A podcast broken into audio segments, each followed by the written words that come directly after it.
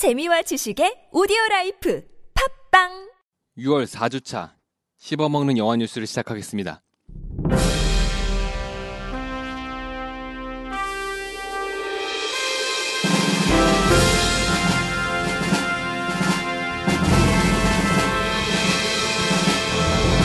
공정위가 3대 멀티플렉스에 조사를 착수했습니다. 이콜라이저와 존윅의 속편에 대한 정보가 나왔습니다. 류승환 감독의 베테랑이 개봉일이 정해졌습니다. LA 영화제에서 니마 그 강을 건너지 마오가 다큐 부분 대상을 수상했습니다. 작곡가 제임스 호너가 별세하셨습니다.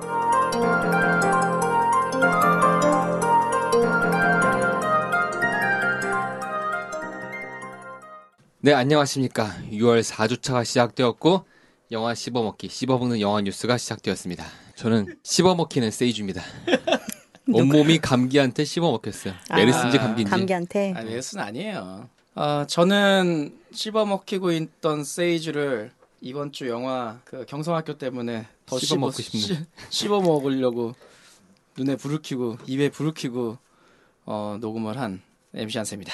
예 저는 같이 씹어주고 있는 이한나입니다. 만인의 그래도 껌.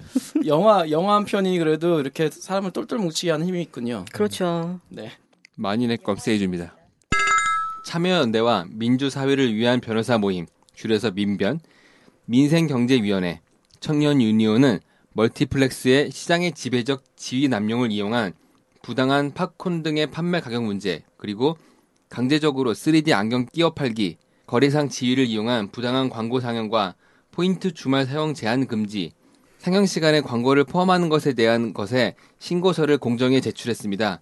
이에 공정위는 지난 6월 18일에 매점의 폭리, 무단 광고 상영, 3D 안경 끼어 팔기 등에 대한 혐의에 조사를 착수해 들어갔습니다. 그 극장이 대형화되면서 네. 안 좋아진 것들 중에 이제 첫 번째가 상영관을 자기네들 유리한 것 위주로 편성을 하기 때문에 그렇죠. 시간대가 안 돼서 못 보는 영화들이 일단 많아졌다는 거. 그렇죠. 이제 그리고 또 하나가 이제 부가적인 팝콘이라든가 이런 가격이 너무 비싸다는 거, 가격 폭리 뭐 이런 것도 있고. 네. 앞에 광고가 원하지 않는 아, 광고를 광고 봐야 앞에. 되는 것도 있고. 그죠 네. 원하지 않은 광고가 10분이나 지속된다는 거. 네. 광고가 평균적으로 한 11분을 한다고 하더라고요.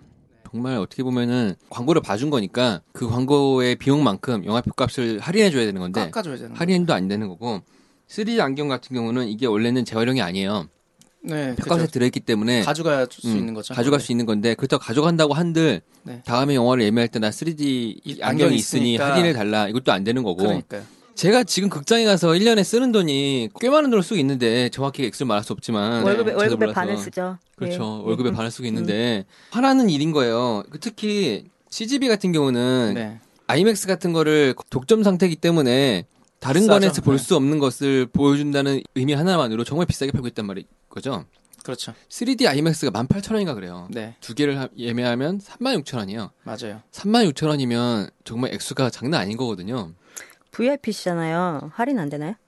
어, 할인 VIP 쿠폰이 있긴 한데 있는데 뭐 이렇게 뭐 정말 대단하지 미미해요. 않죠. 음. 그 VIP가 받는 혜택이 저는 별로 없죠. 응.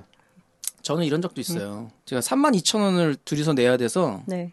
제가 여자친구한테 초반에 일부러 아 이거 2D로 봐도 돼 이러면서 3D 영화를 2D관에서 둘이서 본 적이 있어요. 그 돈이 아까워서. 아. 근데 뭐 그 정도인데 저는 이제 또 하나의 문제점을 하나 추가를 하자면 이 대형화가 됐기 때문에 대형관, 그러니까 큰 화면인 영- 극장도 많아졌지만 그 반면에 네. 영화관이 너무 조그만 영화도 너무 많아졌어요. 맞아요. 근데 그럼 가격을 그러니까 4분의 1로 낮춰줘야 되는 거 아니야? 솔직히 이것도 그렇고 네. 저는 몇 년 전부터 하는 얘기인데 극장 상황에 따라서 영화표 값을 다르게 한다고 저는 생각을 해요. 좋은 관은 비싼 돈 줄만 하죠. 그렇죠. 근데 시- 작은 관들이 있단 말이에요. 강변이 우리나라에서 처음 생긴 멀티플렉스 중 하나인데 강- 네. 강변 CGV가 거기랑 이번에 신생으로 만들어진 좋은 시설과 좋은 음향 장비, 좋은 프로젝터가 들어온 것과 가격이 똑같다고 하면 네, 거리를 제- 무시한다고 쳤을 경우에 다 글로 가겠죠. 그렇죠. 지금 왕십리 시- 아이맥스 CGV가 무슨 아이맥스 영화 개봉할 때마다 박 터지는 이유가 딱 그거거든요. 네, 똑같은 돈을 줄 거면 시설이 좋은 어, 데서 시설이 보겠다. 좋은 데 가고 싶다 해서 용산이나 뭐 상암 같은 데 가고 싶지 네. 않다라고 하는 거거든요. 대전에 계신 분들은 정말 화날 거예요. 대전에는 우리나라에서 정말 최소 크기의 아이맥스관이 있어요. 아, 그리고 정말 최소의 IMAX. 예, 네. 정말 최소의 아이맥스관이 있고 정말 최악의 음향 시스템을 구축하고 있거든요. 그리고 네. 특히 이번에 새로운 극장이 그 신설이 됐는데 거기에 우리나라 최고의 장비들이 들어온다는 썰만 있었지 그게 무산되면서 죄송합니다라는 공지 하나 띄우고 땡이에요. 네. 근데 가격은 똑같단 말이에요. 이거는 정말 소비자 우롱인 상황인 거예요. 누가 글로 가겠어요? 제일 많이 알려져 있는 게 사실은 팝콘이거든요. 팝콘 가격. 맞아요. 음. 근데 그 그래서 팝콘 팝콘- 가격을 사람들이 많이 좋아하지만 저는 그거에 대해서는 거꾸로 좀 생각이 있어요. 저는 그 팝콘을 밖에서 사갖고 들어가도 돼요. 어, 맞아요. 그래서 저는 편리성에 대한 이 가격이라고 보거든요. 극장 입구 앞에서 사갖고 들어간다? 음. 그렇죠. 편리함? 예. 그, 그 가격이라고 생각하고. 그렇다라고 하면 어느 적정 수준의 이제 가격을 받아야 되는데 네. 그 팝콘도 양이 큰 것만 뭐 두 가지 맛을 섞을 수 네. 있다거나 뭐 이렇게 뭐 다른 거와 같이 살 수 있다거나 하고 네. 작은 거는 뭐 섞는다거나 이런 거 안 돼요. 그리고 그렇죠. 안. 큰 통의 거를 보통 사실 일반인들이 가서 다 먹고 오지 않거든요. 네, 다 버리죠. 그 크기의 사이즈를 팔지 않아도 되는데 그 크기를 팔면서 그만큼 돈을 더 받고 있다는 거죠. 네, 그렇죠. 작은 것과 큰 것 사이즈가 500원 차인데 네. 거의 한 두세 배 차이가 나요. 세 배 차이 나죠. 예. 그러니까 이것도 자원 낭비인데다가 쓸데없이 너무 많은 음식물 쓰레기가 나오고 있는데 이거를 단순히 이런 극장주들이 돈을 챙기기 위한 하나의 수단으로 생각한다는 거는 좀 나쁜 일이기도 하죠. 근데 저는 이거에 대해서 한세 씨와 좀 비슷한 의견인 게 관객들이 저는 이거를 안 안, 하면 안. 사면 좋겠어요, 그냥. 아니, 그러니까 이용을 안 하면 된다니까요. 근처에 네, 제 극장이 있으면 그거예요. 편의점들이 있거든요. 거기 가서 음료수 하나 사고 편의점 팝콘을 사든가. 편의점 팝콘 네, 요즘에 과자 하나 사고 올라가든가. 천 원에도 맛있어요. 천 원에 네. 편의점 팝콘 맞아요. 진짜 맛있어요. 네, 그리고 거기 음료수 딱 두 개 하고 네. 사가지고 올라가면. 네. 편의점은 1층에 다 있어요, 어디나. 그러니까요. 근데 네. 1층을 내려갔다 오기 싫어서 안 사는 거라니까요. 그래서 저는 차라리 극장 가시는 분들이 그 극장에 있는 매점을 이용 안 하면 좋겠어요, 진짜. 우리나라가 영화 제작과 배급을 그리고 마케팅까지 동시에 한, 한 군데에서 다 할 수 있기 때문에 네. 자기네가 마케팅을 하고 자기 자기네가 제작을 한 영화를 어떻게든 간에 하루라도 더 많은 사람들이 보게 하고 싶어 하잖아요. 그래서 영화가 예전에는 토요일 개봉이었다가 네. 슬금슬금 하루 땡겨서 먼저 개봉을 하는 게 많아져서 음. 금요일 개봉이 됐고 지금 목요일 개봉이잖아요. 네네. 그런데도 불구하고 수요일 밤에 영화들이 것들 있죠. 수요일 아침 일찍 개봉한 영화들이 있어요. 아, 그것도 있어요. 밤도 아니고. 음. 그런 영화들이 나오기 시작하면 어떤 현상이 발생되냐면 그냥 하루 정도 뭐 큰 차이 있겠어라고 하겠지만 하루 일찍 개봉을 했으면 하루 더 많은 하루치의 관객들을 받았잖아요. 그렇죠. 우리나라는 2차 판권 시장이 없단 말이에요. 네. 그렇기 때문에 첫 주 관객 수가 되게 중요한 건데 첫 주에 하루가 플러스 되냐, 하루가 빠지냐가 되게 큰 차이거든요. 그러네. 그 하루가 빠진 영화 있을 거 아니야. 하루 일찍 개봉한 영화가 있으면 그 영화는 그 감독님의 평생에 남는 하루치가 부족한 영화가 되는 거예요. 그러면 100만짜리 영화가 190만이 될 수도 있어요. 그렇죠, 그렇죠. 네. 근데 하루를 먼저 땡겼으면은 100만짜리 영화가 300만이 될 수도 있거든요. 뒤에 점점 사람, 사람들이 입소문을 퍼지는 거기 때문에 네. 이 차이가 정말 큰 건데 우리나라에서는 이런 것들을 잡으려고 하면 대기업의 힘에 의해서 눌리는 경우가 상당히 많죠. 그렇죠. 그래서 계속 말씀드리지만 3D 안경 끼워 팔기와 음. 그 광고를 우리가 관계 없이 막 봐야 된다는 것과 그리고 상영 시간들을 이제 극장주들이 마음대로 조작을 해가지고 하- 예를 들어서 1관에서는 뭐 A를 틀기로 했으면 A를 무조건 틀고 또두 번째 관에서는 뭐. 가를 틀기로 했으면 하루 종일 가를 틀어야죠. 그렇죠. 근데 이거를 진짜 퐁당퐁당을 해서 예. 스크린 쿼터를 채우기 위해서 정말 말도 안 되는 시간대에 한국 영화를 하나 틀고 뭐 나머지는 다 조조에, 틀고 음. 조조 들어가는데 다음 시간이 밤 12시야. 네. 그분 그 영화를 안 튼 거나 마찬가지로 전 생각을 맞아요. 해요. 안 튼 거죠, 그게. 네. 그래서 이런 것들을 법적으로 좀 정비를 해야 될 것 같아요. 영화를 하나 선정을 했으면 그 관에서는 그거를 무조건 영화 내리기 전까지는 틀어라 라고 돼야 될 것 같은데 그런 게 많이 안 돼서 안타까운 거죠. 아, 우리나라가 공정위가 어쨌든 좋은 일을 많이 합니다. 뭐 좀 약간 어이없는 일도 뭐 하긴 하지만 네. 이것도 좀잘 정리가 돼가지고 좀 어이없는 것들은 일단 대표적인 게 3D 안경이라 광고예요. 제일 네. 빨리 접근할 수 있는 게 이 3D 안경하고 광고 문제는 빨리 해결됐으면 좋겠어요. 네. 개인적으로 저는 팝콘도 좋아해서 1층에서 표절 사갖고 올라가라니까. 팝콘 가격도 내렸으면 좋겠습니다. 콜롬비아 피처스는 이퀄라이저의 속편 개봉일을 17년 9월 29일로 확정지었습니다. 전편의 감독 안톤 후쿠아와 주연 덴젤 워싱턴과 더불어 클레어 모레츠까지 모두 복귀할 것 같습니다. 하지만 제작자인 토드 블랙은 전편과 이어지지 않는 독자 형식으로 갈 것인지 1편에서 이어지는 내용으로 갈 것인지에 대한 결정을 아직도 못 내린 것 같습니다. 그리고 존윅은요. 아직까지 개봉일은 미정이지만 존윅의 과거와 컨티넨탈 호텔에 대한 이야기를 좀 더 보여줄 것이라고 합니다. 그리고 스턴트랑 액션이 좀 더 추가되었는데 채드 스타헬스키 감독이 말하길 매트릭스 이후에 키아누 배우의 최고의 작품이 될 것이다 라고 호언장담했다고 합니다. 번외로 1편에서 클럽 전투 장면들이 있잖아요. 거기서 존윅이 상당히 힘들고 지쳐 보이는 듯한 모습을 보여주고 있는데 이게 실제로 키아누가 촬영할 당시에 고열에 시달리면서 한 액션이라서 그렇게 했다고 하더라고요. 아, 이제 고열 시대라서 더 좋은 작품이 되게 나오기도 하네요. 어울렸죠. 그래서 그러게. 되게 힘들어 보였는데. 자, 이퀄라이저는 이제 덴젤 워싱턴이 어떤 국가 음. 조직의 어떤 조직원이었다가 이제 은퇴했는데 어떤 소녀, 그냥 네. 단순히 소녀를 위해서 어 분해 못 참고 예, 마피아를 박살내는 박살내는 그런 내용입니다. 근데 어 클레오 모레츠 역할은 그냥 카페에서 대화하는 가- 까메오 수준으로 나왔던 클레오 모르츠가 덴젤 워싱턴보다 잘 싸울 것 같아요. 둘이 1대1로 싸워도 그저 꿀리지 않을 것 같은데. 인지도가 있으니까 저는 이제 그 그런 영화 있잖아요. 그러니까 머리를 복잡하게 만드는 영화도 좋아하지만 이렇게 정말 단순한 그냥 때려 부시는 단순하잖아요. 그냥 화났고 없앤다. 음. 이거밖에 없거든요, 사실. 근데 그런 영화로서는 되게 액션도 좋았고 액션도 화려했고 그리고 덴젤 워싱턴의 어떤 그 무채색 연기 이것도 굉장히 마음에 들었어요. 전 개인적으로 이 이퀄라이저라는 영화는 정말 마음에 안 드는 영화고요. 시나리오도 이상하고 개연성이 없어요. 예를 들어서 정말 오지랖 넓은 주인공인데 그렇죠. 오자라빈 나오는 거죠. 그럼 그렇게 오지랖 넓은 주인공이 그 오랜 기간은 어떻게 숨어 지냈는지가 의심스럽더라고요. 음. 주변에서 무슨 진짜 천상의 아름다운 것만 보고 오다가 우연히 그 동네에 왔는지 그러게요. 되게 이상하더라고요. 근데 그래 역으로 생각했을 때 존윅은 그래서 전 되게 좋아하는 영화예요. 예. 존윅은 어떻게든 간에 자기는 좋게 아니면 조용하게 살고 싶었는데 하필이면은 존윅이 모든 것일 수 있는 강아지. 개를 건드려서 예. 개 때문에 폭발한 영화거든요. 그렇죠. 그래서 계승전 개로 끝나는 그렇죠. 영화인데 어 진짜 맞네요. 계승전 개. 그러면 두 번째는 이제 투는 그 두 번째 개랑 뭐 시작하거든요. 양승 전 양일 수도 있고 모르겠죠. 그거는 개를 한번 보여주면 고양이를 한번 아니 보여줘야죠. 근데 저는 제 의견은 이퀄라이저하고 존 윅하고요 닮은 점도 많지만 똑같아요. 아, 그래요? 똑 같이 단순하고 재밌는 영화였어요. 근데 존윅 같은 경우는 이게 있어요. 여기 나오지만 그 컨티넨탈 호텔과 존윅에 대한 그런 이- 그 과거 이런 것들이 되게 흥미로운 소재거든요. 그렇죠. 근데 이퀄라이저에서 더 없죠. 이런 캐릭터는 전혀 궁금하지도 않고요. 그렇죠. 궁금할 게 없죠. 그리고 앞으로 이 사람이 어떤 액션을 펼친다고 해서 그게 보고 싶진 않을 것 같아요.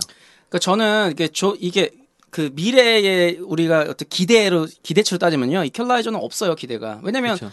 그냥 일회성 재미 그리고 네. 클로이 모레츠가 앞으로 2에 나와서 뭘 할 것인가도 전혀 그렇죠. 궁금하지 않은 게 왜냐면 너무 한 게 없어요. 그냥 네. 클로이 모레츠는 굳이 제가 보기엔 감독이 굳이 끼어 팔기로 그냥 어떻게든 얘 명성으로 하나 인지도 예. 인지도를 그냥 하나 얹어가야겠다라는 마음으로 쓴 것 같고요.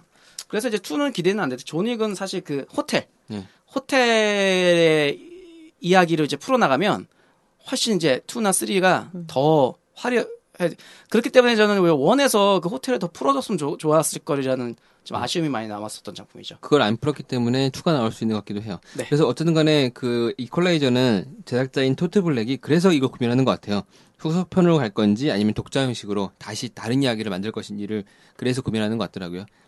류승환 감독의 신작 베테랑이 개봉일을 잡았습니다. 14년 6월 말에 촬영이 끝난 류승환 감독의 신작 베테랑이 드디어 개봉을 하는 건데요. 원래는 지난 5월 14일에 개봉 예정이었으나 어벤져스2와 매드맥스 사이에 샌드위치가 될 것을 우려해서 개봉일을 미루기로 했습니다. 그러다가 확정된 게 8월 5일로 확정이 되었습니다. 어, 8월 아, 완전 확정인가요? 네, 개봉하는군요. 음, 이게 지금 수요일이에요. 음, 아이고. 제가 앞에 말씀드렸던 그 상황인 거죠. 그렇군요. 그러네요. 아무리 기대작이고 제가 류승환 감독님을 좋아하긴 하지만 네. 이게 수요일 개봉이라는 거는 이것 때문에 하루 일찍 내린 영화 분명히 있을 거란 얘기죠. 저는 오늘 예고편을 봤습니다. CGV에서. 아, 음. 베테랑이요? 네. 어. 그 아, 경성학교? 앞에 예고편이 나오더라고요. 음. 그래서 어 유승범을 안 썼네 이런 생각도 했고 유아인 어, 씨가 나오네요. 그렇죠. 유아인 씨도 예. 나오고요. 황정민 씨, 오달수 씨, 장윤주 씨가 나오고요. 오대원 씨, 그- 김시호 씨가 나오죠. 아, 우리의 박소담 양도 여기 예, 맞아요. 나오네요. 예. 어, 여기 지금 배우들만으로도 네 배우들만 정말 완전 기대되는데.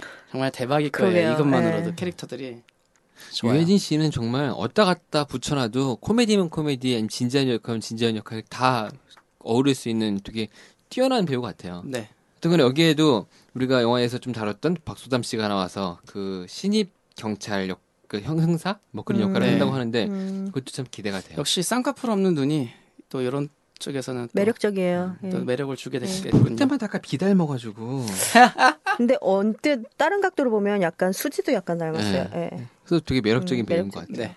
여튼간 유승환 감독의 베테랑은 한 번 꽂히면 무조건 끝을 보는 행동파 경찰 서도철 황정민 씨가 역할한 건데 이분이 오달수 씨가 역할 맡은 오 팀장과 위장 전문 홍일점 미스봉 장윤 씨가 한 거고 육체파 왕영사 오대환 씨 그리고 막내 윤영사 심시우 씨가 한 팀을 만들어서 뭐든지 다 해결하는 경찰들인데 재벌 3세 조대호 씨라고 하는 유아인 씨를 만나면서 벌어지는 일들을 다룬 거라고 해요. 역시 여기 또 재벌가가 나오면서 재벌은 나쁘다는 쪽을 표현하는 것 같은데 네. 과연 이거를 액션으로 어떻게 풀었을지 정말 기대가 됩니다. 전 이거랑 그 암살 정말 기대하고 있습니다. 네. 6월 13일에 열렸던 LA 영화제에서 다큐멘터리 부분에 니마 그 강을 건너지 마오가 대상을 받았습니다. LA 영화제에 초청을 받아 간 것이었는데 첫 상영회부터 매진을 기록했습니다. 니마는 지난해 11월 27일 개봉해서 480만 관객을 동원했으며 이는 역대 다큐 영화 사상 최고 흥행작이었습니다. 대단한 다큐 영, 영화인 아, 진짜 거예요. 보면서 저는 보고 울컥울컥하면서 와 보는 내내 울었고 나와서도 좀 창피하긴 한데 그 출구 나와서 이- 앞에 서서도 한참 울었어요. 예. 어. 정말 감동적인 다큐고요.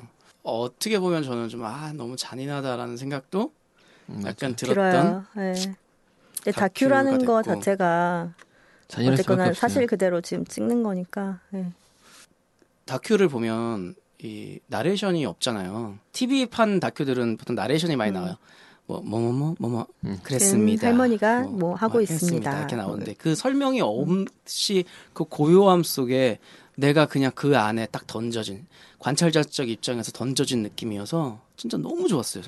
진짜 최고의 작품. 이게 상 받을 수밖에 없어. 이게. 음향도 그렇고 그게 영상적인 면에서도 여백 의미가 굉장히 많아요. 그래서 굉장히 넓, 넓게 멀리 찍어가지고 이렇게 좀 하늘이나 그 뒤에 네. 배경 이런 게 많이 보이는 컷도 되게 많고 그 처음 시작과 끝이기는 한데 그 할아버지 묘를 지키는 할머니의 모습도 맞아요. 이걸 줌임해서 찍은 게 아니라 굉장히 넓게 맞아요, 화면을 맞아요. 잡아서 보여주거든요. 그런 것도 좀 감정을 많이 와, 이렇게 이건 다시 넓게 생각해도 약간. 감정이 동요가 되는 네. 그런 정도의 영화예요. 제목부터 마음을 울컥하게 하는 그런 정서가 있어요. 거기다가 이거를 극영화를 찍었다고 해도 되게 울컥할 것 같은데 이게 네. 실화라는 얘기를 들으면 더 슬- 그렇죠. 이렇게 마음에 와닿는 슬픔이 있는 거죠.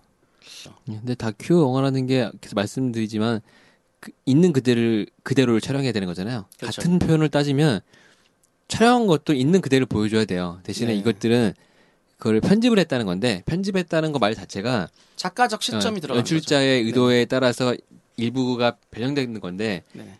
온전하게 다큐를 볼 수는 없기는 한 거죠. 그래 그렇죠. 대신에 대신에 우리가 연기 디렉션을 줬다거나 뭐 그랬을 수도 있어요. 연기 네. 디렉션을 줬다거나 아니면 뭔가 상황을 연출했다거나 그런 것들이 없다는 거를 다큐로 인정을 한다는 거 하는 거지. 진짜 100% 엄밀한 의미의 그렇죠. 다큐 영화는 아닌 거죠. 음. 아니 제가 지금 대학 수업도 지금 그 미디어에 대해서 배우고 있잖아요. 근데 네. 그 대학 다큐라는 게 그 작가적 시점이 들어가는 게 다큐거든요. 그게 안 들어가면 뉴스예요. 음. 예, 그게 들어갔기 때문에 이제 다큐가 되는 거고 그 작가적 시점이 들어간 상태를 잘 표현한 거죠. 사실을 사실대로 표현하지만 그 작가 그 다큐멘터리 작가의 마음 대부분의 영화에서 약간 거죠. PD라든가 이 연출자가 의도를 해서 조작하는 경우가 많이 있어요. 네. 그, 영, 그 영화 뭐였죠? 위아영인가? 네. 위아영이라는 영화 보면 다큐멘터리 감독님이 그 다큐멘터리 찍은 얘기가 나오는데 네. 상당한 조작을 하는 아, 젊은 감독님도 나오거든요. 네. 뭐 그런 걸 봤을 때도 많은 의미 변색이 돼 있는 거긴 하지만 네. 그걸 떠나서 진짜 이 영화는 만인한테 추천하고 싶은 진짜 좋은 영화입니다. 네, 축하드립니다. 스타트렉 에이리언 2, 가을의 전설, 브레이브하트, 주만지, 타이타닉, 아바타 등등 수많은 명작의 영화 음악을 만든 제임스 호너가 경비행기 추락 사고로 사망했습니다. 명복을 빕니다. 예, 이제 추가로 제가 이제 뭐 분위기 저 세신 아 분위기를 좀 넘기는 분위기를 넘기는 마음으로 하나만 더 말씀드리면 이 우리 인간이 이렇게 죽음으로 달려가고 있잖아요. 항상 우리 몸은 죽음으로 달- 달려가고 있어요. 그렇죠. 음. 그리고 이제 우리가 죽으면 우리 몸에 그 5와트의 그 전기가 발생되면서 이 육신을 떠나게 돼 있어요, 정신은. 그리고 이게 어디로 가냐면 이제 인터스텔라에서 나오는 5차원의 세계로 갑니다. 왜 굳이 5차원이에요? 아니 다차원이죠, 다차원. 그래서 다차원의 세계로 가서 어 거기서 이제 새로운 존재로 살게 되거든요. 근데 이게 어떻게 보면 지구에 국한되는 삶이 이제 제가 보기에 이제 이거고 이제 우주로 나간다는 그 그래서 은하계로 가게 돼 있거든요, 우리는. 그래서 이제 은하계로 함께 여행하기로 해. 난 기억해. 자기 옆에. 네, 자기 옆에 항상 영원히 있을 수 있다는 거. 어, 이거 여러분들이 아셨으면 좋겠어요. 아, 60만 그럼요. 떠나는 거예요. 네. 네. 은하계에서 다시 뵙기를 바랍니다. 자살 예고 같은데. 방송은, 아니, 아니, 아니, 일단 여기서 살아야지! 방송은 은하계로. 네, 여기서 살아야 돼. 열심히 살아야 돼. 오늘도 역시 마무리는 안드로메다로 갔습니다. 네. 다음 주에는 지구로 올 수 있기를 기대하면서 안드로메다 여러분 안녕. 감사합니다. 아, 사연, 우리 사연 어디서 받아? 아, 예. 벌써 감사합니다면 안 되는 거구나. 그렇군요. 사연, 네, 사연. 영화 씹어먹기는 여러분의 소중한 사연을 기다리고 있습니다. 각종 이야기와 연애 상담, 고민 상담 등 다양한 이야기를 들려주세요. 더불어 홍보할 것이나 광고하고 싶은 것도 보내주세요. 보내주실 주소는 다이제스트 시네 gmail.com d-i-g-e-s-t-c-i-n-e 골뱅이 gmail.com입니다. 본 방송은 팟캐스트와 유튜브를 통해 듣고 보실 수 있습니다. 여러분, 100년 뒤에 은하계에서 만나요! 그 전에 다음 주에 뵙겠습니다.